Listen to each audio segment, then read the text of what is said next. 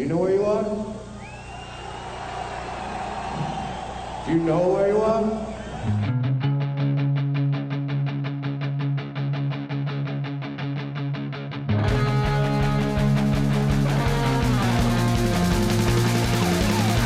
This is Appetite for Distortion.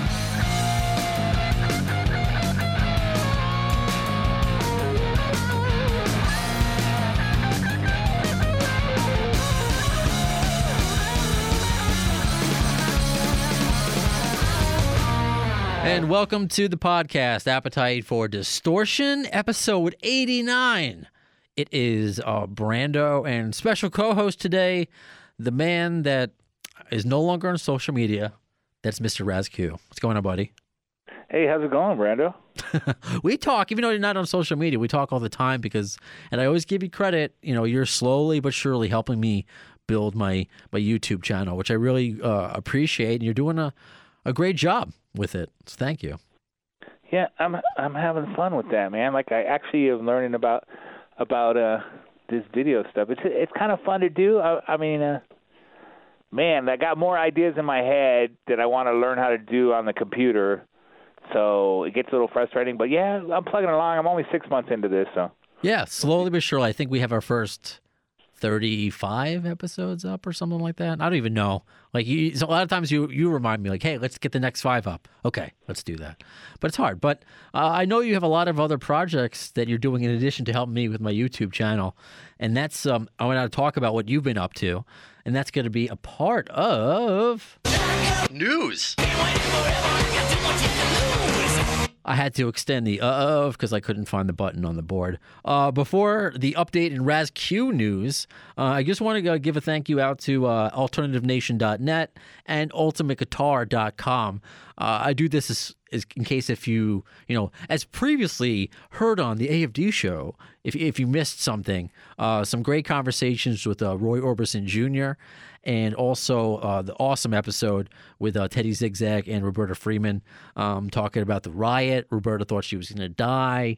Uh, Teddy didn't even know that. So uh, some articles were made by Ultimate Guitar, Alternative Nation, and also uh, MetalHeadzone.com. so it's really cool to see when we're recognized, and it just brings in more and more listeners.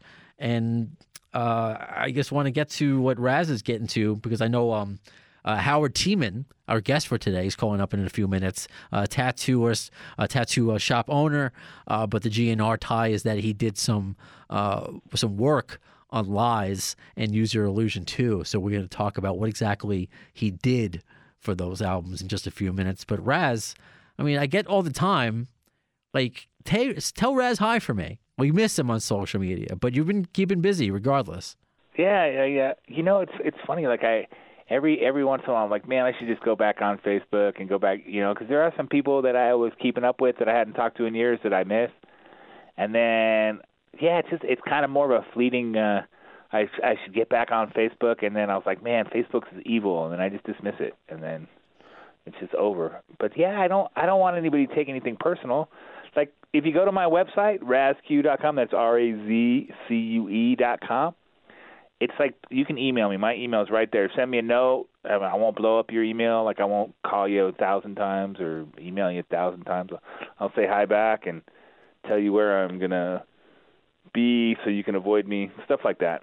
And and what have you up been up to though? I mean, like I know, but I'm asking for the sake of, uh, you know, because Oh. you've been doing. Um, in addition to you, speaking of YouTube channels, but I know you've been I doing. my YouTube channel, and Yeah. I've actually been putting up videos like semi regularly. Like I just uh I bolted a, a wheelchair on a uh, wheelchair. I bolted a wheelchair onto my ass. No. I put a camera on a power wheelchair that I have, and I drive. I've been driving around Fremont Street, I love those videos, man. making little videos and like cracking fun of people and everything. But the main goal, and I'm gonna do this either next weekend or the weekend after. I'm gonna go down and get one of those little circles, you know, where the people like busk or whatever, like the street performers or whatever Okay. and I'm just going to do some like either public readings or or just talk to people and, and uh, promote my book and promote. I have a a new line of uh, apparel, Luck U Las Vegas. It's uh, L U C K U Las Vegas. That's on my website too. You can buy some shirts and everything. Those are pretty popular. So yeah, I'm going to promote my books and promote my brand and get my stuff in the shops downtown, and we'll see how it goes from there. And you could tell me if you don't want this to be said or not. But did you were you looking into kind of repurposing that GNR interview? Oh, you know, I'm uh, I'm uh, actually working on that. This is what I did before. All I did when I the in March, I guess, so we put it up on YouTube. Or I put it up on YouTube. The original 1985 Guns N' Roses first. And if you missed it, it was episode 50 of the AFD show that we premiered it. But yeah, it's on Okay, RazQ.com. so with Robbie Gardner playing drums, and Yep. Tracii Guns in the band. So uh, that's on YouTube right now, and it's, it's you know it's getting a lot of views. But all I did was take the original cassette and just put it straight through like a little cheap ass transfer into my computer, and I never really liked the sound. So right now I'm working on the sound. I got it like it's in a project and it's open, and I'm working on it. So probably what are we like in the end of October right now? So Yeah. definitely by mid-November I'll have like a re-edited. This the music's going to sound better. The images aren't aren't going to be so like not know what I'm doing, how to put pictures in into a movie thing. So yeah, I'm, it's just it's going to be like a hundred times better, and it's already popular. So stay tuned for that. Awesome, and it's it's so great that that first Guns N' Roses interview from 1985. It's like Izzy talking the most, which is just that doesn't happen. so you you really found a, gem, Raz, and that's going to be really cool for me and the rest of the GNR fans to kind of you know to hear it even in, in better quality than it is now. So uh, too cool. Um, now I know you've been waiting a, a couple weeks for this interview, and I'm glad that you're here because I know you guys go way back. Uh, Howard T Man, uh, T Man Studios, and just I mean I'm a tattoo guy. I mean if you follow uh, the AFD show on social media or even me my Instagram, I'm just a tattoo guy. So I I want to talk to him more about what he did with Guns N' Roses, but talk about tattoos. I'm interested. I believe he's calling up right now. Hey Howard. Hey, Hey Howard. Do you hear me? here. I can't. Can you hear me? I can. I can hear you too. What's up, Howard? Is that the Razzmatazz? Raz, it's Raz. Raz Q to the rescue. So very cool to see you or talk to you guys. No, I I appreciate it, uh, Howard. You taking the uh, the time. I think it was um, Desi Benjamin several episodes ago of doing this silly little uh, silly little podcast I've been doing, and just recommended all these cool side characters. It's funny. I was thinking this part takes in um, what I was just, just thinking, and also last night. Uh, Raz and I were just talking off the air about The Simpsons and about how Apu, Apu's being written off the show Yes. that's that's a whole different thing. Uh, and how how our friend wrote a whole, uh, our journalist friend Art Devine wrote a whole article about why that documentary shouldn't be taken seriously. Anyway, the, the, how the Simpsons relates to I guess why we're here. There's so many other great side characters like Apu or like you know Milhouse or just the random you know, Rod Flanders, just ra- random people. Not to compare Right. you to Rod Flanders, Howard, but No, he's Disco Stu. Haiti ho or whatever he says. Oakley dokley. Disco Stu doesn't advertise. That's uh, Ned Flanders, though. Yeah, no, I'm, you're, you're talking to a complete and utter Simpsons nerd. But, All I'm, right. My mom says I'm cool. but I'm also a Guns N' Roses nerd. So I look at, you know, maybe like the Appetite lineup as the Simpsons family, but they've had this long life and all these awesome side characters. So Raz being one of the characters, and now Howard. Uh, is it? He is. It Teeman? Raz had his own episode? Oh, of course. Yeah. Dilly Dilly. Raz, what number? You? I know you remember. But me? Yeah. I think this is. Oh wait, I don't know. Four or five. I, I might be counting last time when when uh we could make with Howard as one, but Oh, you mean how many times have you been on? You've been on, yeah, four, four or five times. But, but our first episode was, I don't know, it was in the 40s or 30s, right? oh, episode number? Yeah. I don't know. Twenty six. Number twenty six. Oh, That was your twenty sixth guest.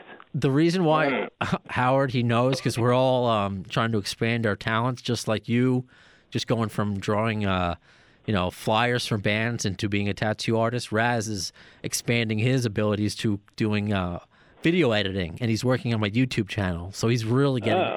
he's really getting Oh. invested. Yeah. That's very cool. I thought he was like up to uh, Taco Bell now. Why is that? I that? want to do a, a little ambulance chaser lawyer commercials, man. I think there's money in that. You should do that. That's cool. You should. Deal with stock footage, man. It's like twenty nine dollars a month uh, subscription to video service and stock They footage. better call Saul. There you go. He actually. I wanna, they You have ever watch that show? Fan, fan fiction that people write like stories Sure. about, um, like you know, a TV show or whatever. I wonder if I could do like editing fiction, editing fan fiction, and do a Better Call Saul commercial. That, that's good. I'm sure there's a market for it. I haven't seen this season though. I, I watched the Oh, first it- couple. It's great. It's the best show on TV. One of the best, for sure. But remember when he was doing those commercials? Call me, Saul Goodman. Call me now. now. I don't know if you watched the show. Yeah, yeah. Yeah, no. Yeah, yeah. That's great. Oh, it is, and well, I mean, um, here in Long Island, I don't know what it's like for for you out there, but I get local commercials that are they try to do parody. Uh, Better Call Saul. You know, Oh, right. there'll be some like Paul Feinbaum out in Suffolk County. Better call Paul. Uh, I, I don't know. They they don't get sued, but um, before we go further, is it Howard uh, T-Man or like He-Man? Like He-Man? The Like T-Man? He-Man with a T. E-Man Women Lovers Club. Yes, and if you take the H off my first word, uh, name, Howard, and put it between the T and the E, I'd be the man. Who's the first? Wow. Did you realize that, That's a or long way to go, man. That's a long way to go. Yeah, that is it. Say it backwards, spin around. Uh, uh, I get it. How long have you guys known each other? What do you think? I don't know, like 30 years? maybe, maybe longer, huh? You know what's Yeah. weird? Like you used to, I I knew your car before I knew you.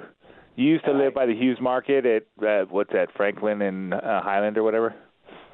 Yeah, around there. You I had a lived convertible with the little uh, leopard spots or whatever. Right. Yeah, so Yeah. you used to park it on the sidewalk, and I used to go. I didn't know you, and then when I met you, you had that car. Like, dude, I know that car. Dude. The car was Like a famous. It actually made it on an Uh, MTV commercial with Rodney Rock, Rock or whatever the wrestler. oh yeah, yeah. I recently. The Rock? I don't know about Rodney no, Rock. no, the Rock, Randy No, no, Rocket. the- or something. Oh, Randy Piper, Ra- Ra- Rowdy Randy yeah, yeah. Piper. Yeah, yeah. he's he's dead. sitting in it on a uh, MTV commercial. Speaking of commercials, so my car was famous, infamous car. and a cool car to boot. Mm. Yeah, 66 Impala, 67 Impala, something like that. No, it was a 70. 70. Oh, okay. Paid two hundred dollars for it, and Was it? A, did you just cut the top off, or was it a real convertible? that one had the real convertible. That worked, Uh, and it was electric. It still worked. Oh man, I love that car. Sorry- Sorry for the sidetrack, man. No, it's all good because isn't that how how uh, Howard? Isn't that how Howard got started? Is uh, custom painting cars? Is that where you're? Or do No. we? No. How did you? Uh, yeah, get started. Are you from uh, the West Coast? Like, where are you from originally? Yeah, I'm actually born in Canoga Park, but when we were seven, the family moved to uh, Northern California, and we grew up in Redwood City, about 25 miles south of San Francisco, and we were all playing in bands up there. I, you know, I got started uh, just doing band flyers for all my friends who were in bands too, and that's pretty much it. Okay. So when you were young, because I've spoken about this with um, Arian Bueller, who did the, because I know you've done some lithograph works as well, work as well, and he did the recent one for Not in This Lifetime. So I I asked him how he got into drawing. You know, how did he how did he discover that talent? Because, I mean, I tried. I would look at a picture of Venom or Spider Man and stare at it, and if I stared at it and spent hours on it, I can get it to look okay. But I don't have the natural ability? Like, when did you realize you had the natural ability or wanted to start drawing? Oh boy, um, I you know just as a kid, I always everybody would be sitting around watching TV, and I figured I I, I can't just be sitting here soaking in this horrible TV. So I'd always have a, a art project going, and I'd always and I would start like there's like a pad of paper, and every page had to be like a fully themed piece. So that, I guess it's more of just like having that passion to be drawing and composition is more important sometimes than actual talent as, as an artist. You know, composing a theme and drawing a scene or something like that. So as early as you know, school, all my school folders had drawings all over them, and I did the same thing. You know, you get the comic book and you copy the rgs or something like that. Sure. You know, or then it started getting into Rip Off Press, which was San Francisco based, which was close to close to us in Redwood City, and you had you know the fabulous Furry Freak Brothers, which and I love that. they had yeah that that was a big big influence. What is that? Harold Hedd, Harold Hedd, and Freak Brothers, and all that stuff. What is, yeah, yeah. What is that? I'm not familiar. Uh, it's a rip-off press. Those guys were they were doing comic books, just like you know, like full-on Cheech and Gopher Chong comic. style. You know, yeah. plot, Oh, and they're the same people who did uh, Mr. Natural. You know, R. Crumb did a lot of work for them and stuff like that. right on. Yeah. So that was Homework later, Brendan. You can look all that stuff up. yeah the fabulous. Brendan, I call you Brendan, and your name's Brando. Brandon, Brando. Brando, it's all good. I, I mean, I don't have a cool name like Raz, and Howard just looks badass. Well, Brando is pretty cool. I mean, nobody cares about me. This is gonna be a story about you, but just to tell you, because this is our first time really talking. I mean, I'm just Brandon Weisler from Long Island. I just when I started in radio 15 years, because I think like you, like wh- what do I want to do? And I just like talking, and I couldn't shut up. I had to find the right venue for that. And, and Brando just sounded. Brando the Commando, actually, in college. There you go. Someone called me that, and I had a metal show, and uh, I just left the Commando in, in college. So, and girls like call me Brando. fan. Yeah. He he loves names like that. Brando the Commando. I mean, he like he, he like said a lot of people in radio made it just because of their names. You know, like uh what was that guy's name? They were just talking about him from KOME E radio. Ah, fuck. His name was super uh, funny, uh, really dirty. I can't think of it Mm. There's now. a lot of Maybe it'll dirty pop names, into but of course the classic Wolfman Jack. Yeah, But absolutely. This is Human what- Newman. okay, see, this is um like I ha- like I like talking like nerd stuff with radio veterans, but I also like talking tattoo stuff too because I have. I don't think Ra- you Raz, you have none. You're uh, you're you have uh, virgin I got, skin, I got, right? a, I got a couple, couple tattoos back when they were cool. What do you got, Raz? Oh, I was one of the the very first person to have like a uh, Japanese character. yeah, yeah, man. I got a little flaming skull, like the, about the size of a half dollar, maybe a little bigger. Yeah. Where's Okay. that on your arm? Yeah, upper arm, left arm. I got them on my. it Kevin my Quinn?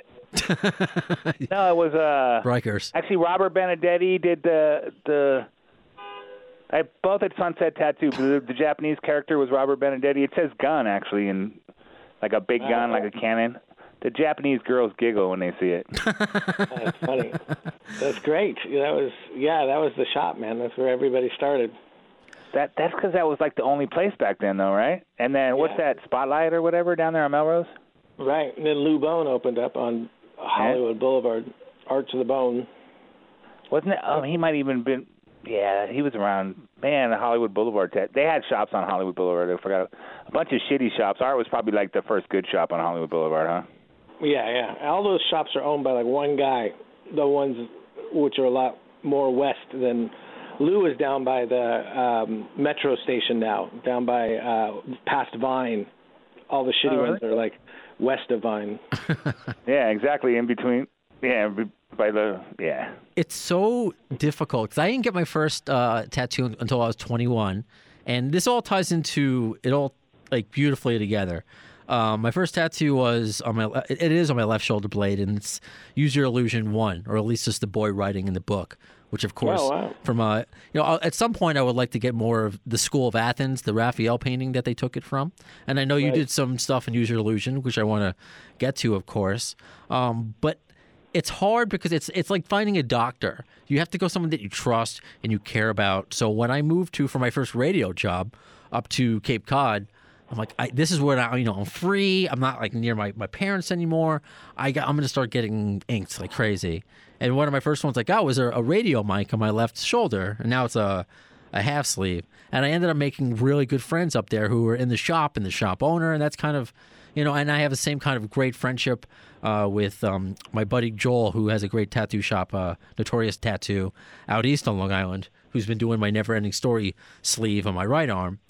And again, these are good people in addition to the amazing work that they that they do. So I, that's where I, I want to. I'm so excited to have been talking to you. I know we're kind of just getting to know each other a little bit at the beginning of this conversation, but it's like when I was reading about you, and it's like, okay, he did some custom work on cars. Yeah, I know that wasn't where technically where you started, but the flyers, which I've spoken to a lot of guests about, like how they did it, like Billy Rowe, um, and from from Jet Boy, like that era was kind of crazy. No, for like was that where you were also in that scene creating for? Yeah. I don't know if you did for GNR or po- like for Poison. like what was the the bands that No, you San do Francisco for? actually, uh, Jet Boy were our roadies at first. I was in a band called Head On up there, we were a pretty popular band.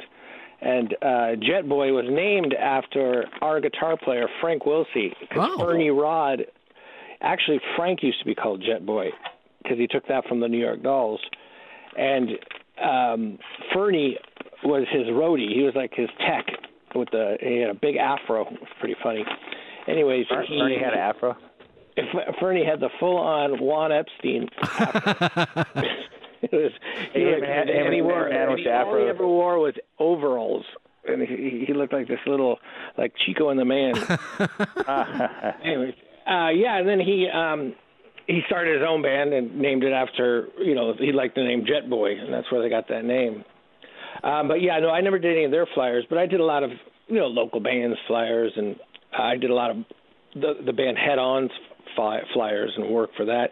And then I got recognized by um, Great Southern Merchandising when I got down here to LA Okay. which uh, before there was any indie like uh, labels or any of that, there's only three big merchandising companies that did all the tour T-shirts for every tour. You know, from and the one in New York was called Brockum, and the one in uh, San Francisco was called Great. Um, it's called Winterland, and in LA here it was Great Southern. And so every month they'd give me another band to do their tour T-shirt. Like I've done everybody from Bon Jovi to Cher to Lynyrd Skynyrd to, um, you know, I did Kix. All these bands I did. I did about one or two a month, which was great money back then. In the well, this is like early, like late '80s Okay. and I'd I'd be pulling down like fifteen hundred for a shirt or this or that, which was when rent was like two hundred dollars a month. it was good money. So I love that. So were you um like what kind of kid musically were you? Were you excited to do a Cher shirt or would you rather do a Skynyrd shirt? Oh yeah, Okay. big time. No, I, you know I made her the Statue of Liberty that for that her New York tour, which was a lot of fun. Very cool. Yeah, you, you know, I what I tried to do is I I really listened when the the band or the manager told me their concept, and I was known as the like one draft kid. You know, usually have to go back and forth. You know, no, no, no, do this, that. I would really listen, and that's kind of why maybe I'm pretty good at. My my tattoo shop does well is because I really listen to what they want. Right on. Peg, peg, you know, try to get the concept down and put it on them, which is another great thing about tattooing is sometimes you don't have to be the best artist in the world. Nowadays, tattoo artists are just insane. I mean, they they're better than photocopiers on some. They make the pictures that people bring in look better. You know, it's uh, unbelievable what they're doing. I trip out on some of the tattoos you see, like the you know the last ten years or whatever. Like the it, it literally Yeah. looks like somebody had a print on their arm, like a ran it through a printer or something. I saw Right, one that I, I I believe I posted it on our social media of Slash's face that looked 3D. Like Yeah, yeah. it was It's insanity. better than the pictures. You know, they, oh yeah. Better resolution. It's better than like the four LED or OLED TVs that are kind of like the same thing. Just like make it look so 3D. Right on. they gotta they, they gotta do that, man. Put an LED tattoo on it. That'd Yeah. be good, like a LED, a- uh, a- a 3D tattoo. graphic. Yeah, 3D. Is there They do glow in the like- dark like- 3D. like shape shifting kind of thing, like you, from whatever angle you see it, Yeah, yeah. Well, you know, like those 3D. If paint color. 3D is all about layers, and I'm sure one day they're going to figure out a way to uh, a machine do it or whatever to like. And skin is you know like seven layers of skin. So if they put the ink in at different measures down the skin, it could become 3D. Like those Exactly. Yeah, yeah. Yeah, yeah. that's I definitely predict that probably in about 20 years. Uh, but what I was saying before is that sometimes a, a tattoo, just a simple great drawing, is better than not better, but very effective. Keep trying to compete with these people who are just insane. You know, you just if you really peg a good. Sometimes tattoos, the more simple that you could see across the street, is better than this crazy thing, like blur that in 10 years is going to look like you know a blotch on your skin.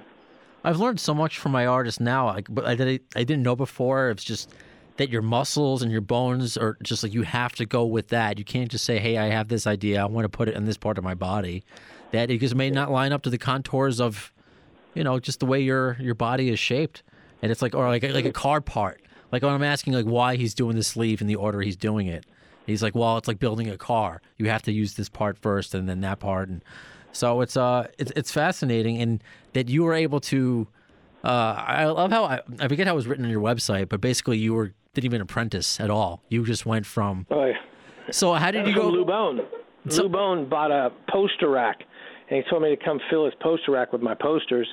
And I went down there, and he he poached me. He said, you know, normally you have to do that year of apprenticing, which is actually taking out the garbage and cleaning tubes. That's really all you do for that first year, and just watch everybody. Um, and I, he said, look, you, I'll. He knew my art, obviously, because he wanted me to put my posters in a shop.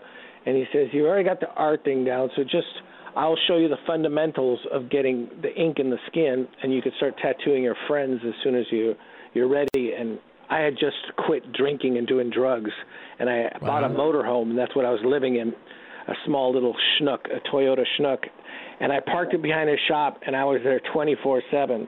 All the other tattoo artists hated me. They were like, "Take a day off." I was there all the time, and I was I started tattooing within two weeks. I was transferring my addiction. The right kind of addiction? No, I, Yeah. that's uh that's incredible. So how did you go to I mean, did you ever think about that? And where do like that you would ever be a tattoo artist because obviously you had been drawing since you were a kid. Ever doing tattoos and where does music come into play because you're also a musician. Oh, yeah, that was uh, that was what I was doing the whole time.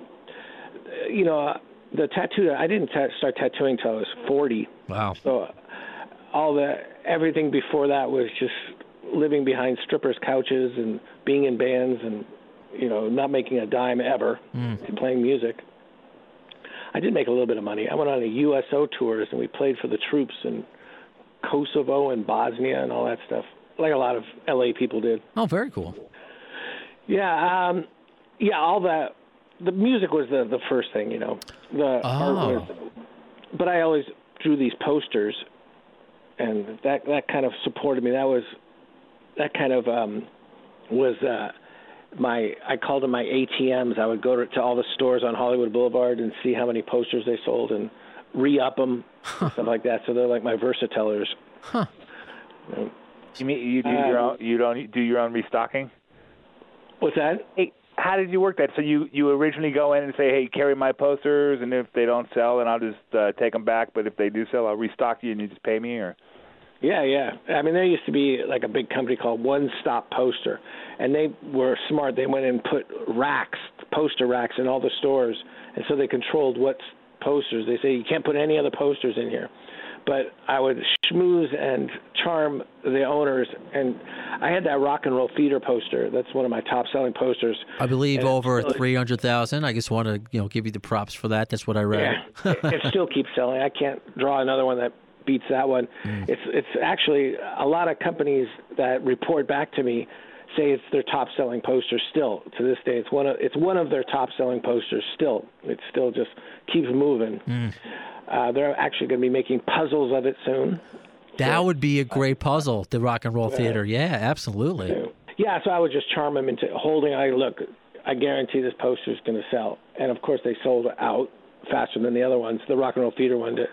So I, you know, they would have to deal with one stop poster. You know, a lot of the um, Hollywood Boulevard uh, souvenir shop people are. They're they're some cunning businessmen. They're Middle Eastern and they're cutthroat. So uh, they they they call their own shots. So if they liked Oh, it, they, they were they were behind you. If or if it was selling, they were behind you, and they didn't care about any of the rules, so they would do whatever they want. yeah, So because it worked, Like yeah. that regular that other poster company's going to pull out over like you know 50 other posters selling whoopty shit, right? Yeah, yeah. So they would. They're trying to so play you'd hardball. You'd have to find comes to brass you'd have to find enthusiastic people to to support you know the poster, but they wanted money, and it was a constant seller. Yeah, I mean, if you're going to make a money, of course, yeah. Hey, um, I'm kind of doing the, trying to do the same thing right now in downtown Vegas with with my book and these T-shirts that I'm making and everything. But so uh, I got like a design, the Luck U Las Vegas or whatever. And, uh, so yeah, that's why I'm I'm interested. That's why I was asking about that because I was like, man, I'm, that's my plan to do the same thing. But I just kind of been like flaking on it. You know, it's like been the plan for like a month and a half, and I haven't. I'm just thinking I could go down there and you know, like if it doesn't sell, it doesn't sell. But if if I make a money, then you know. Yeah, Hey Raz, here's a little suggestion. You need a snappier cover. For my book? Yeah, I mean, you need some crazy piece of art on there or something like that. It'll catch their eye a little better. Yours looks more like a textbook. Nothing personal, but that's my idea. Sorry to make it. Well, I, I don't know any good artists to, to, that could do that for me. Like, I mean, we have one on the phone. oh yeah. What a convenient. Hey, you got if you got any ideas, man, I'm uh, fully open to the. Yeah, yeah. I, I don't know if I could pay as much as like you make making tattoos or whatever. But Howard, I will say, you know, while I kind of understand what you're saying with the like textbook for something crazy, what initially drew me to uh, Raz, in, in, in addition to just knowing he had a Guns N' Roses background, LA Guns, but was the handicap logo because I have a handicapped tattoo on the inside of my uh, left bicep with uh, a mohawk and metal horns. Because I'm a Yeah. because I uh, I'm not in a wheelchair. I'm not as cool as Raz, but I do have uh, leg, leg braces and, and a cane. And a lot of people just think I'm walking like I'm a pimp. It still happens to this day. People just think it's part of who I am. I, I think I think they said gimp. uh, no, I could laugh at that, that there, but there have been several people who thought like I was trying to be a pimp. Yes, the five six, you know, the Gimp Pimp. yeah, uh, There you go. I, that I that I have heard. Um, but no, that'd be that'd be interesting. I'm sure he can come up with uh, Howard like some sort of like flaming handicap logo and, No, and but you know, incorporate like it. a yeah caricature of you in the thing. I mean, the, your cover is snappy. I mean, it's it's got good colors and it's a good logo you have there. But that could be like the back of the book. You need like a Yeah, no, you're not the first one to like say a- that. You're not the first one to say that, Howard. That's why I'm like. Uh, like a Robert John kind of poster, uh, kind of drawing in the Yeah. front. You know, just something that's really whoa. What the heck is this? Something like a Yeah, old. you know, like a Nazareth album cover or something like that, like color. Yeah, yeah. Old Yeah, like albums or like Gwar or Cannibal Corpse, so- something like real sick yeah, and shit. gory. I mean, I'm down. I'm down for shit like Iron Maiden. I love shit like that. Well, I lo- Yeah. look at that. We're we're brainstorming. We didn't even know that we, were going to be. So, but that's awesome that you've always had this creative side to you, Howard, and, and fascinating that we've been talking about drawing and tattoos, but that wasn't even initially your first love. So you obviously wanted to be a band and and make it as a rock star. So what did you, you know, what did you play? I know you you, you play piano, but what were you? What was your role in the bands that you played? no, I was a drummer. Drummer, the- okay. Yeah, I was a drummer most of my life. Uh, I have a piano at my house all the time, but um, my that band Head On got pretty big in San Francisco. We were uh, headlining um, the Stone and the Old Waldorf like on Friday and Saturday nights and selling them out. We got pretty big. We opened up for Ted Nugent at the Sacramento Civic Auditorium when Backs Blackfoot's backed out and we were like 16 and 17. We were doing pretty good. We opened up for Cheap Trick when they were huge. Cool. Up in, I mean, we we were we were Bill Graham's little pet project for a little while. Oh, We had the worst management though. They offered to manage us, and this crazy drunken con man got a hold of us, and we just he just drove us into the ground. But that was the start. Um, well, I, actually, before that, I was playing in a band with my brother Alan. We were in a band called Axis. We were playing all the keg parties and stuff like that. right on. That was a lot of fun. Yeah, that, that's where it started. And then that band broke up, and I moved to L.A. And I was in a thousand bands. We we got to move into the big uh, Houdini. It wasn't actually the Houdini mansion. It was across the street from the Houdini mansion, but it's a huge, this 30 room mansion in Laurel Canyon, right across the street from Houdini's and next door to the Tom Mix, um, uh, Frank Zappa house. And so we would we would have Huh. I moved in first and then my I brought I moved my two brothers in and we started the band the Apes, Sam Mann and the Apes. Well first we were the Apes and then our good friend from Redwood City, Sam Mann, who is mentioned in Raz's book, Sam who? Sam Mann. Sam Man. Sam the the man. Is he Sam the man? Hey, I just made Yeah. a new joke that no one's ever heard before. Yeah, I know. You shouldn't have said it. Oh man. I mean, is Howard making that up? Do you no, not? Sam Mann was Oh, uh, Sam Man. he's, Raz went to go buy um, risers from him in his book. Remember? Remember that, yeah, right? right, Raz? man, Sam Man. you sound. No, Sam's a character. You, you'd have to meet Sam. He was like a Dave Lee Roth meets Jim Morrison, kind of crazy. wow, I, Uh, yeah, Dave Lee Roth kind of mouth. I can't even. Sam, hey, that was like one of the best bands back back in the day, man. Was Sam Man and the Apes with Howard and his brother Alan and his other brother Eric. The Yeah, Apes yeah. were the The we were like that brothers. Two Live crew before Two Live. We were like doing real disgusting, filthy raps, and uh, just you know, I'll wait all day for you to come in my face, kind of it's horrible. Sweet, sweet back seat. Yeah, yeah, sweet, sweet, S U I T E, like the sweet, sweet, my back seat. Oh, I never saw the spelling. Is it is it spelled like that? That that's Yeah, sweet, sweet. All I just heard the song. I didn't know that. Okay. Uh, What's that? Uh, oh, nothing. I was gonna do that police song where it's rain, like a king's rain instead of the. Oh, yeah. But it sounds like like. Mad Rain, the band Mad Rain, Brent Oh, there you Turner, go. Yeah. yeah, Yeah, that's that's a. double entendre. Is is it? Can it be like a? un- Is it an entendre if it's not sexual? I always thought that had a sexual con- connotation when it was, was said I double. think that's when you add the word sexual to it. Oh, you could say like That was a- double entendre my cock. And it's- You can. you could, s- Raz, you can say whatever you want. It's- Yeah, you're a Pulitzer Prize winning art author. So Have you submitted your book to anything? Um, no, you know, like I'm terrible at the the the whole promotion. My my whole promotion originally revolved around that, like it's about Guns N' Roses, and all the Guns N' Roses fans are just gonna buy it. Yeah. But that that's cool and everything. But that's you know, like people that like Guns N' Roses want to listen to Guns N' Roses, or they want like old pictures, and like as soon as you put those up, that's okay. Thanks for the pictures later. You got any more?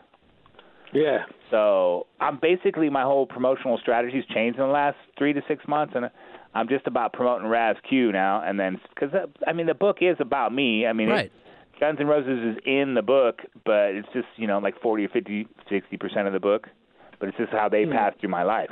Well, that's how this uh, what this podcast is really. It's kind of just the audio version of what Raz is trying to do.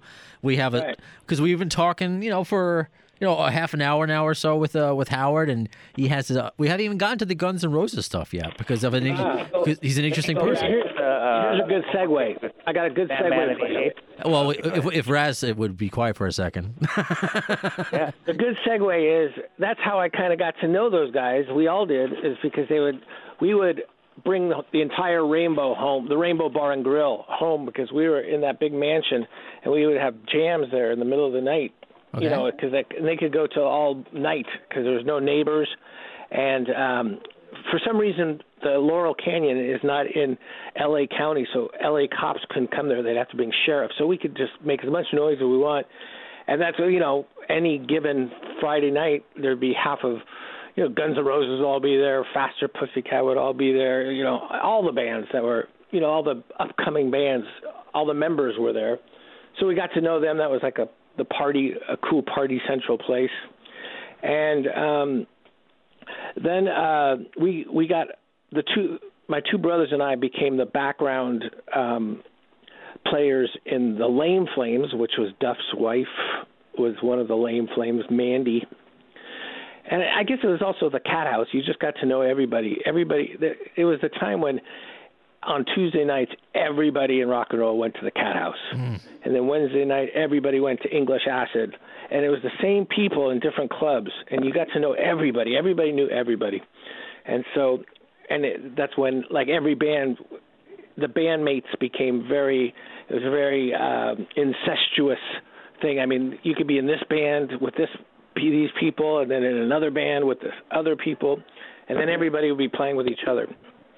But Guns N' Roses was in the mix, and um, I think it was just from jamming with them and all. And Duff asked me to, I guess when Steve broke his hand in Chicago, um, they asked me to sit in with them for a show at the Whiskey, which I did, and um, I'm not sure really what the chrono- chronological order to all these things are, but um, that show is really cool. I got the whole thing on video. You could check it out. You could look it up on um, YouTube.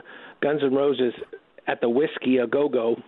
I think it was '87. yeah, we actually have uh, Axl introducing you right now. If you have a Yeah, few yeah. seconds, yeah. yeah. So that's a good.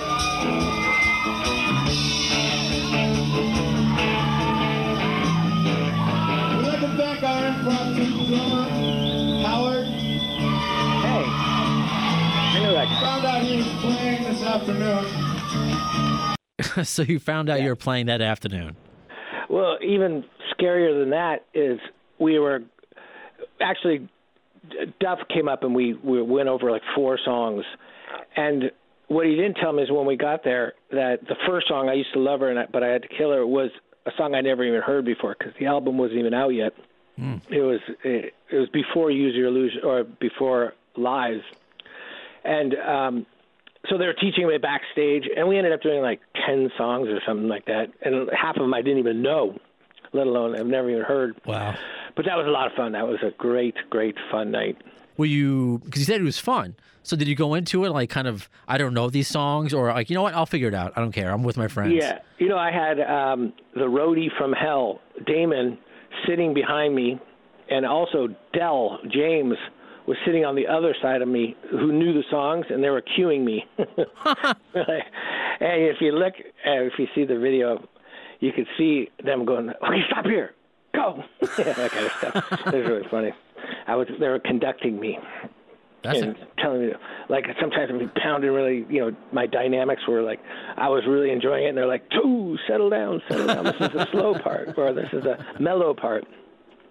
But uh yeah then uh Duff asked me to um come in and help him write the song not write it just help him put together the you know the pre-recording um for what's this song so fine on Use Your Illusion 2. And uh, I went down the studio with him, and I played drums. Well, he, you know, he played all the other instruments, guitar and bass, and guitar. Uh, he did the guitar solo. We did the pre-production. We did so fine before it was put together, before the band even heard it, and uh, and I played piano and drums on it. And then when I they I they asked me to come down to the studio and I went down to the studio, and all the whole band was there, and they had just gotten back from their hiatus, and that was a hiatus where uh, they they hadn't even seen each other for like two or three months. That's the one where Axl got in a fight in Paris and all that stuff. So I'm I walk in, and they're all telling stories about what they've been doing for the last three three months and everything, and everybody's laughing. Then they played the song, and Axl said, "Oh, that you know, great work on that, Howard. When we do the album." I want you to play piano on it. And I said, fuck yeah. Um, so then Steve gets kicked out of the band. And so they go, um, you know, it takes a whole year to get a new drummer and start recording again. And out of the blue, I get this call. And it's Axl. He's going, you ready to do your part? You know, that's why, that's why you got to give it to Axl. Axl is, you could say this about him or that about him or he's bipolar, he's an asshole he is a man of his word. He's got integrity, and he, you know, he he called me before Duff called me to say, "Are you ready to do your parts? We're ready for you." You know, it was a year later. You know, it's really cool. Wow. Did, was there uh, when they were looking for a drummer though? It's awesome that you were obviously able to do the part on so fine, but did it ever cross your mind maybe I can audition to replace Steven? Did that ever cross your mind? No, I never even thought of that. No, of course, you know, you want to be you want to be put in the biggest band in the world. You know, they had they had everybody. You know, at that same time when Steve when I played that one show at the Whiskey, they played a show uh, like three shows at the Perkins Palace, and um, what's his name? Um, shit, his Freddie name? Coury. The Cinderella guy, Fred Coury. Right. From Yeah, Cinderella. played- what's that? From Cinderella, yeah, right? Cinderella's- Yeah. Yeah, he played. He's an amazing drummer. They had the they had the every drummer in the world available to play that wanted that gig. They're not going to get an unknown and pretty crazed out drunken drug addict at that time. You know, Ah, you know they they they could get anybody they want, and they got the drummer for the cult, You know, I'm sure. If it ever dropped passed through their mind, I'm sure it was like a second, and then they moved to the, on to the next the next thought. fair enough. And especially, I guess, if they kicked him out for drug related reasons, and if you had a problem back then, you know, why deal with it? But again, that's It a, wasn't a problem. I was a professional. I was good at it. I've been told that by many people. I was I was just really in partying and having fun. But yes, And then one day you realize that sleep and food were your friends. yes, that's true. Now I I turned 40 and I went back home and did a reunion with one of my you know bands when I was 20. And I look around and I said, Jesus Christ, every one of these guys have a family, they have a career and everything. I was living in LA, like I said, behind a stripper's couch, and I, you know, I was paying like a hundred dollars a month. I couldn't even come up with that, and I was 40 years old, and I said, all right, that's it. Um, I've been there, done that, and I turned my life around. It was. Hey, it it was what what, year was that? Was that uh that, that's after 2004. videos?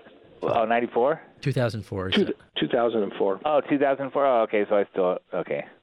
I thought like as soon as I sold Folk U Studios, you were like, oh shit, now I got to get clean and sober. I that was that was uh, the real reason. That was the trigger. Fuck Well- you is gone. we're, we're, uh, there's nowhere to party. No, you got to post more of those. Uh, do you have any more of those videos from that time? That was fun watching that.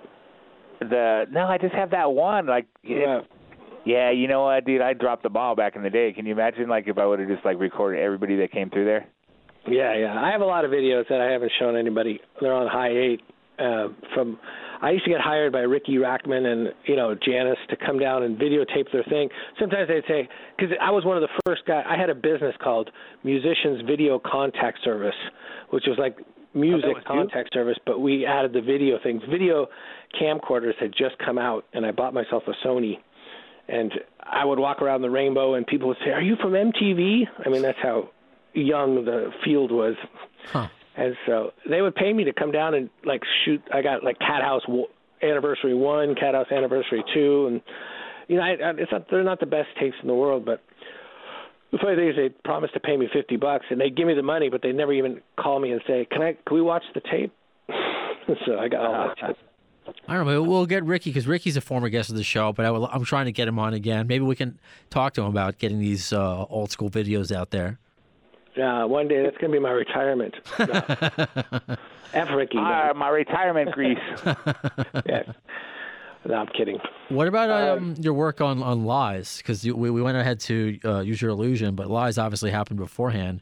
What did you do? Um, Oh, oh, yeah, that was fun. We were all uh, partying, and we they said, come on down, and just w- went down to the studio, and everybody they had all this percussion stuff.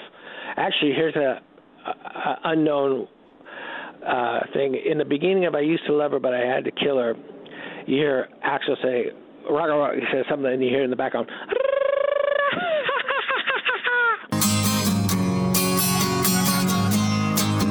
That's me. shut up. Screaming into that is me. I swear. I'm not. I always, I always thought that was Duff, man. No, no, that was me. I, I didn't even like. I never put. I thought maybe that was Axl or so. I never even put two and two together. I'm like, who would who did that sound? All these years, it's you, Howard. Oh, I love it. It is. Here's another crazy one like that.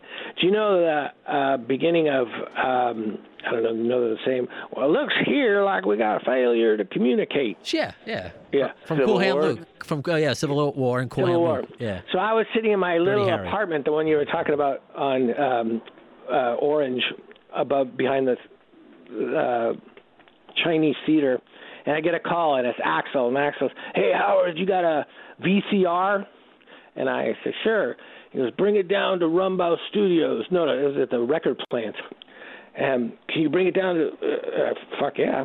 So I brought down my two hundred dollar Foster um, D, uh, VCR that I bought on Hollywood Boulevard, and they plugged it all in and they put in Cool Hand Luke and recorded that off of my little VCR. How's that for a little stupid, useless trivia? Oh, but that's great. And that's what uh, GNR fans love. All these cool trips because it's these are epic Yeah. songs, and like, how do they come together? You know, it's like Yeah. yeah, we we may know Axl writing the lyrics, Slash with his guitar, it, but these little parts, like I said, all these little side Simpson characters, just make Yeah. the whole thing fuller and thicker and more enjoyable, and just uh, makes a creative process to think about. Well, the one thing I totally remember Oh, about that day is that I, you know, besides hearing that song, you know, we heard it. I heard it the day that it was being recorded, and you know, with the big studio speakers, and it just sounds bigger than ever. I was like, wow, this is a fucking badass song. But the thing that impressed me more than that is they said, "Are you guys hungry?" And I said, "Yeah." Axl got on the phone, and uh, like a tray of the the biggest tray of sushi I ever saw in my life came with everything on it, and I go, God, these guys are huge rock stars. I couldn't believe it. I know it sounds stupid, but it was like, wow, they could. It was probably like three hundred dollars worth of sushi. and that- at that time, I mean, it sounds. wh- Whether why is that even a story? But No, it sounds. It's, back, th- it's but like back then, that right. was like, wow, these guys have really made it.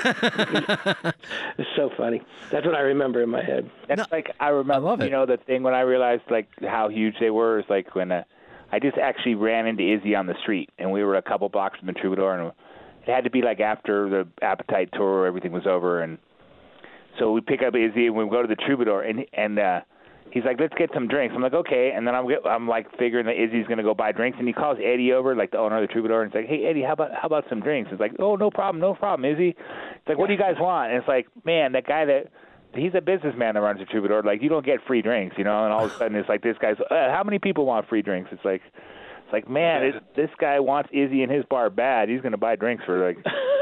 right.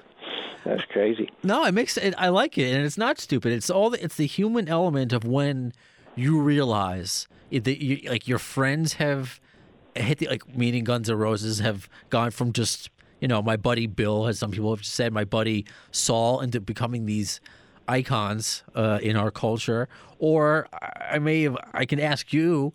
But I, I guess I've been kind of gotten it from your story. It took you a while. Like, when did you realize, like, hey, I'm going to do this for a living?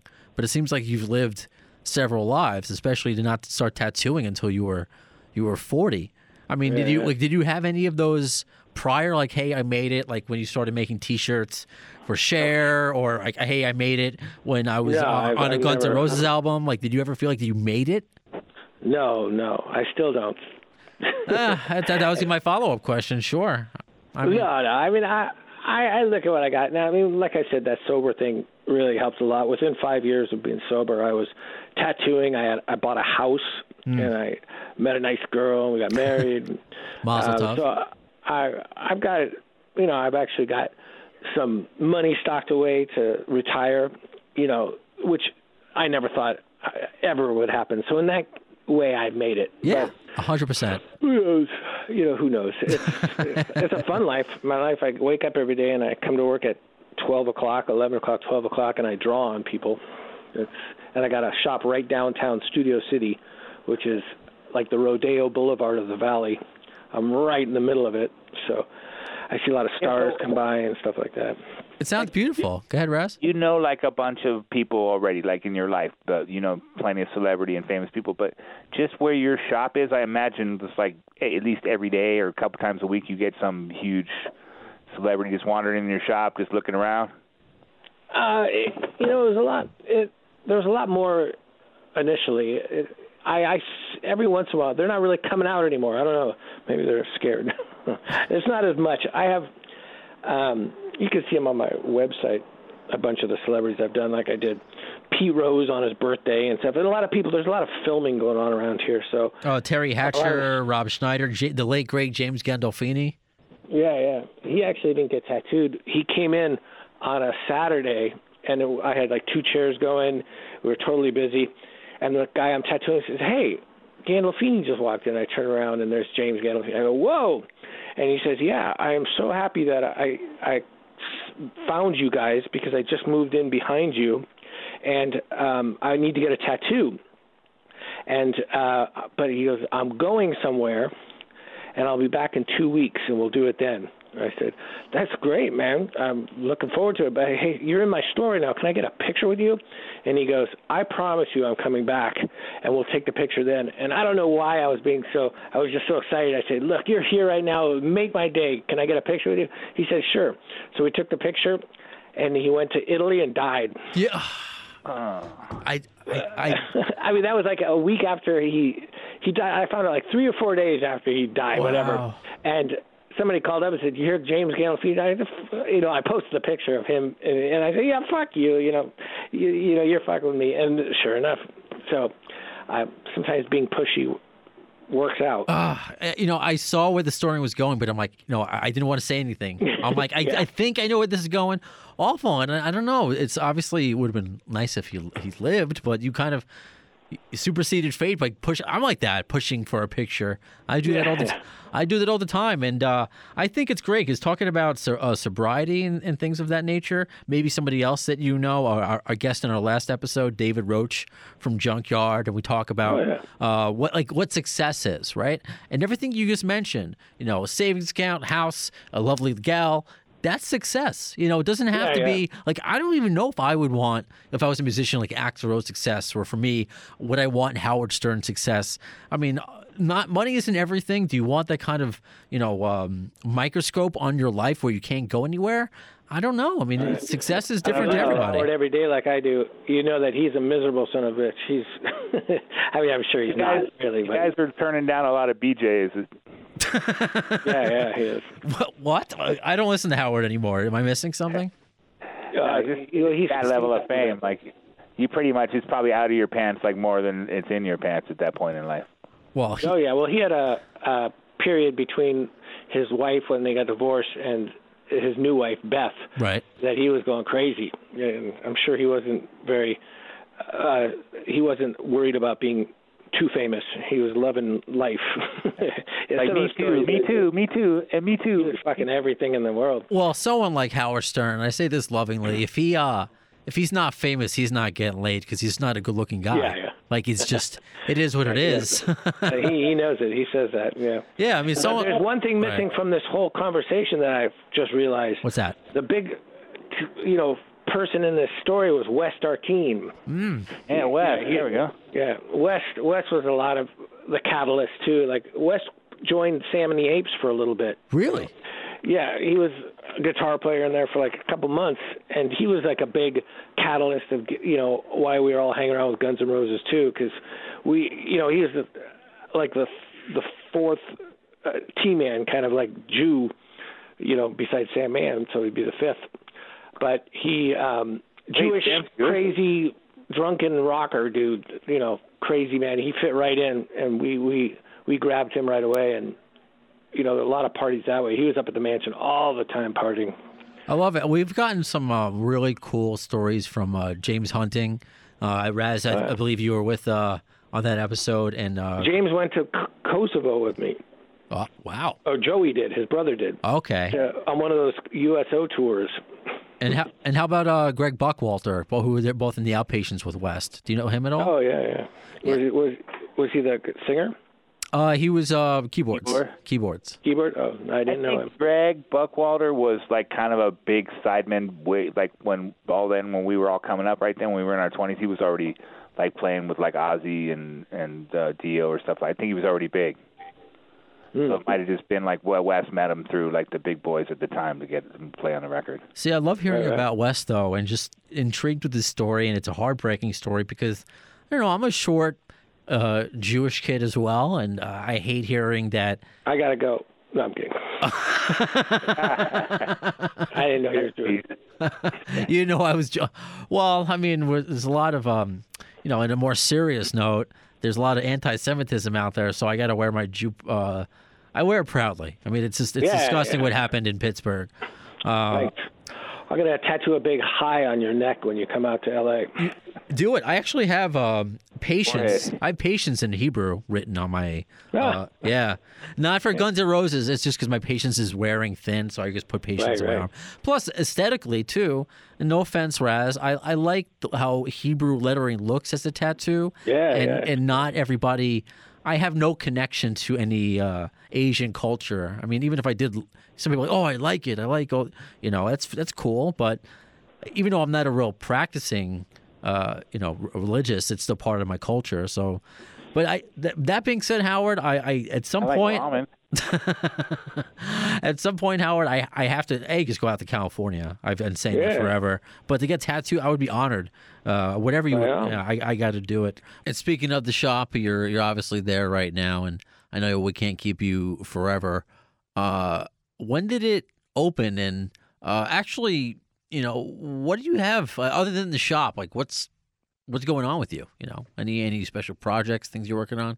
We opened on nine nine oh nine, Cool. and so um, next year at the Big Ten, and we'll see the the streets. There's a lot of civil war going on on the streets about rent and stuff like that. So I don't know. I I love coming to the shop every day. I bought an accordion, and I'm going to make accordion sexy again. I'm, I'm learning how to play it, and that's a lot of fun. I'm doing that every day. And who knows? I'm also kind of maybe, you know, at my house I have a few guest houses in the back, and I'm gonna uh, maybe kick somebody out and turn that into a studio and just get off the boulevard one day, and just That must be killing you, man. That rent over there, like you're like working for your landlord almost. well, my shop is small. It's very tiny, and it's um But still, location. affordable. I'm I'm not I'm subletting from somebody, so and I've been Oh, doing it for yeah. So there, it's affordable. It is Oh, there you go. really high, um, but I've been lucky that the shop's always made money to pay the bills. I mean, I'm not getting rich here, but I'm doing all right um, because it always pays for itself. Sometimes after all the bills are paid, it's only like a couple hundred dollars more than all the bills being paid. But in the bills being paid, it includes my salary, so I'm a happy guy.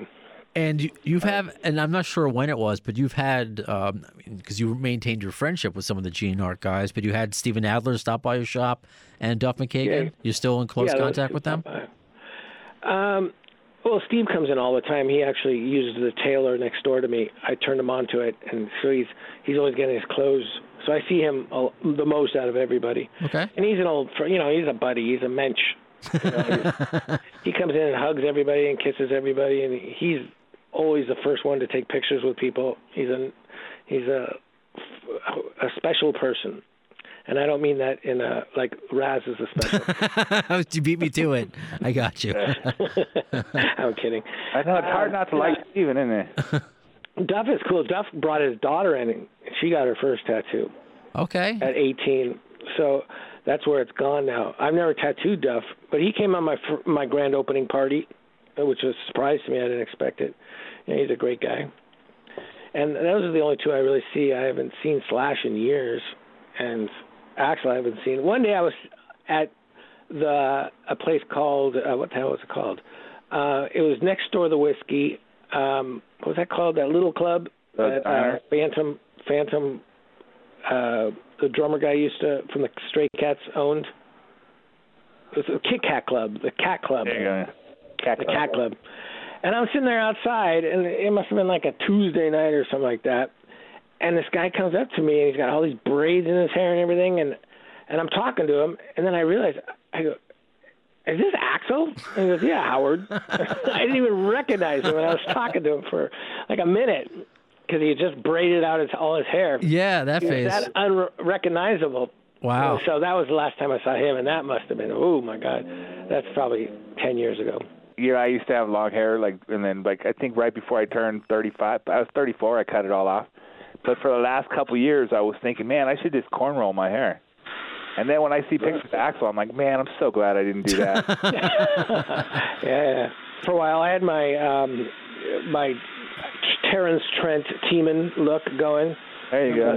Terence Trent D'Arby. Your name across my heart. There you go. Uh, before I shaved my head, I had a little bit of hair left on my head, and I had uh, the girl I was in that band, the Long Necks, and we had a black chick singer, and she was uh, she could do the braids, so she spent probably ten hours braiding all this stuff into my hair, and I looked pretty cool for a while. But That was a good band. Is that the the same people that were? What was that? The hippie shakes or whatever? yeah, the Long Necks. That that was the same band. They- They changed the name. No, then? no, the, the hippie shakes was with Jack. No, this was with the Long Necks. We were we actually did pretty well. We got a little record deal. Um, I was in a band called Medicine Show. That was probably one of the biggest. I remember that, man. That was an all English band. I was the only American drummer, and we got signed to Chrysalis, and we went over to England a couple times, and that was that was a good band. The singer, we broke up, and the singer fell on hard times, and now she, if you go down to Hollywood Boulevard, she plays uh, the Catwoman. She's out front. Kim, she's a good good soul. But Luke, the bass player, uh, do you remember Luke? He's You guys he's- jammed at Luck U though, right? yeah, yeah. We used to rehearse there. Anyways, yeah, that was a good good times. I'm definitely going to make my way out to California for a variety of reasons. One Thanks of for the warning. one of which is going to be uh to, to get tattooed by you, Howard, because it would be All right. it would be an honor. And so it's um it's T Man Tattoo. I mean, if you're out in California, I mean, a lot of people, Studio City, a lot of people travel. Hey, tell everybody to go on my website and buy my posters. yeah, HowardTman.com.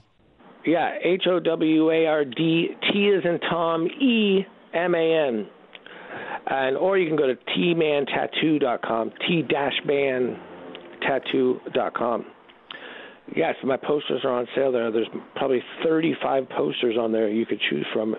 And my newest one is called American Heroes, and it's all the people that America considers our heroes, like all the uh, Kardashian, Taylor Swifts, and all. And then they're all strippers on the stage, and all the like Kanye's and all that are all throwing money at them. It's, it's a great, great poster. That's pretty freaking brilliant. I love it. I'm, I'm, Okay. That one, I got to check that one out. I'm going through your Yeah. posters now. My God, you have Are you you got any Sandman and the Ape shows coming up, or any Naked Hand Dance? Are you doing any of those? Eric is coming out to town from Colorado, my little brother, and we're going to do a big party at Alan's house, and it's open party. You guys should come to that. And Sandman, we're going to we're going to play that show, that show, a show at Alan's big house. That's my brother. My brother has one of the top designated a Airbnbs um, in LA. It's top rated and it's a huge house that he's built himself. He he's got the artistic construction bug and he he built this house that is anytime you see a picture of LA the whole you know the scenic uh spread of downtown LA that was taken from on top of his mountain, the same mountain he lives on, and that's the, all the views out of all his windows and it's Eh, when Airbnb people come into town from Seattle, they stay at Alan's house. It's unbelievable. Hmm. Anyway, that's where the big party's going to be in November. is that? Huh? Oh, November. I might have to go. Yeah, you should. All, all you old fuckers are too too uh, too weak to lift a fat wheel, fat gimp up the stairs. Now. That's true. you can walk a little bit, right? You can get up out of your chair. I can get downstairs pretty quickly. Yeah, you and me both, Raz. funny. Well, uh. Howard, this has been uh, awesome. It's I, you know, I've been looking forward to talking to you for for a while. Um, obviously, if you're ever in New York, please, I would love to have you come down to the studios and meet you in person. But hopefully, Right hopefully first I come down to your your tattoo studio and get some of your brilliant work on my body, which is I, are you in the city? Uh, I live on Long Island, but I work um, here right now in Tribeca at iHeartRadio. Very cool. All right, Howard. Hey, Howard. Thank wait, wait, I got a question real quick. Hey, I'm interested in like talking about doing a different book cover. When's the best time to call you, man? 2025. no, I, I don't know. Uh, maybe middle of next week or something. Okay. You you uh, well, I'll, I'll get a hold of you. What, Yeah. What what when's uh? I just finished. Um, I don't know if you know, in L.A. there's this old head shop. It's the oldest one in L.A. called the Captain Ed's, and I just got finished. In Van Nuys. their 50 years. Yeah, in Van Nuys. They have three of them. One in Reseda, but they turned 50, and I'm doing their 50 year poster. I mean, they're they're iconic. Captain Ed's. I love that place. I just finished. That, yeah, I just finished them. That's like a Freak Brothers cartoon come to life, man. It is. It's got the fabulous Furry Freak Brothers in it. Yeah. Yeah. Yep. Everybody's standing in front of their shop. It's kind of like a You know a lot for not actually being ahead, man. Yeah. Well, you're right. I was a stoner my whole life, like you. Ah, We're 70 not stoners, man. We're a not a rare quitter. breed. We we actually had the we are the best age, Raz. You and I. You're about how old are you? Like 55, same as me. no, 1965. Yeah, I'm born in '64. So uh, we we have the best age because we were like the one of the last people to have sex before AIDS. You know, we were like 16. Oh, my customers are here. Okay, hey, I'll, I got a hold of you, man. Thanks, Later, Howard. Howard. Good talking, man. Okay, talk to you guys later. So that was really cool, and I love hearing. Much like I, I would hear Teddy and Roberta talk about their friendship and and and things that they can relate to. That's how I what I got from Howard and you, Raz. You know, you may not have seen each other for a while, but just hearing you reminisce and hey, do you remember that place? Oh yeah. Do you remember this band? Oh yeah. And just being, you know, me being a listener. Yeah, I'm hosting it, but me being being a listener for this conversation was cool. I don't know how about How about you? Did you uh, enjoy catching up with Howard a little bit? Uh, yeah, it was cool, man. I love Howard. You know, he's one of my favorite people from back in the day, and uh, I'd actually wish I'd see him more often. But you know, we all got our lives, and we're super busy. So Yeah, and I, I know uh, obviously Howard's super busy. He gave us some time, and you know you hear uh, tattoo machines going off in the back and customers walking, so he had, he had to jump off. I know you got to go uh, soon, but uh, as we wrap up uh, episode eighty nine of the AFD show, again, I, I I can't thank everybody enough. Uh, whether it's you know you, you get us a get you find us through a friend. You know, like RazQ found us through our, our friend uh, John Miller, or if you found us through um, Alternative Nation, uh, iHeartRadio, which is launching their first podcast awards next year. Conversation for another time. Spreaker, Stitchers, uh, Google Play. We're officially on YouTube, of course, thanks to uh, RazQ. But I do want to read this very quickly. Uh, speaking of recommendations, and you might have, I know you have gotten a lot of great and sweet things written about you, Raz, in your book. Uh, but this was written on our Facebook uh, from from Charlie, and she writes, uh, "Wow, just stumbled upon this podcast randomly on Alternative Nation's website. Was digging into Axl Rose a bit, and was led to the episode with Greg Buck- Buckwalter. We were just talking about that with uh, with Howard. Um, I loved it so much. I can't wait to listen to other episodes. I won't be surprised if I breeze through all of them in no time. I love what I learned." I thought Brando was so fluid with his questions and a great listener, which I love so much. Hate when these people getting interviewed are pushed around and cut short in speaking. It actually breaks my heart. I love how Brando mentioned that he also talks about heavier topics on this podcast, like depression and addiction, something else we just talked about with Howard. Um, I think it's good for all to hear, uh, to have and hear those kinds of conversations. I loved Greg. His entire story, top to bottom, inspired me immensely. Can't wait to dig my teeth into the next one after I take another listen or two to Greg's episode again. Wow. Uh, thanks for doing this podcast, Brando. It kicks ass in so many ways. Love how candid you are. I hope this channel tr- blows up, blows the fuck up, excuse me, heart, Charlie. So just it's that kind of stuff is is what keeps me going. It's it's getting to work with Raz Q, what keeps me going. To talk to people like Howard. I mean, it's this is a cool project that I appreciate everybody who's been coming along for the ride. And and unless you have anything else to say, Raz, I think that uh, we can wrap it up here. that's all. I'm good. That's all, folks. So until the next episode, oh, I will give some teasers, okay? I hate doing this, but I've been given yeses. Uh, Michael Monroe should happen from Hanoi Rocks.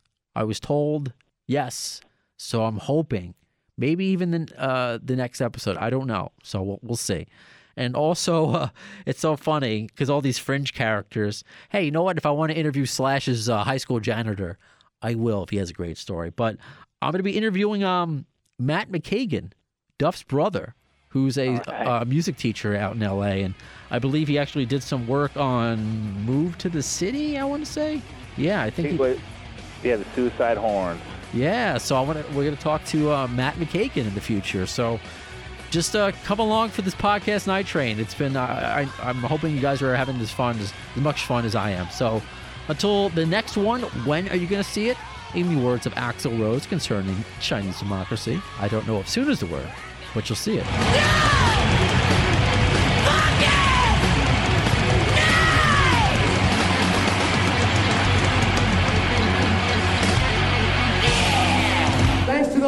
security, I'm going home.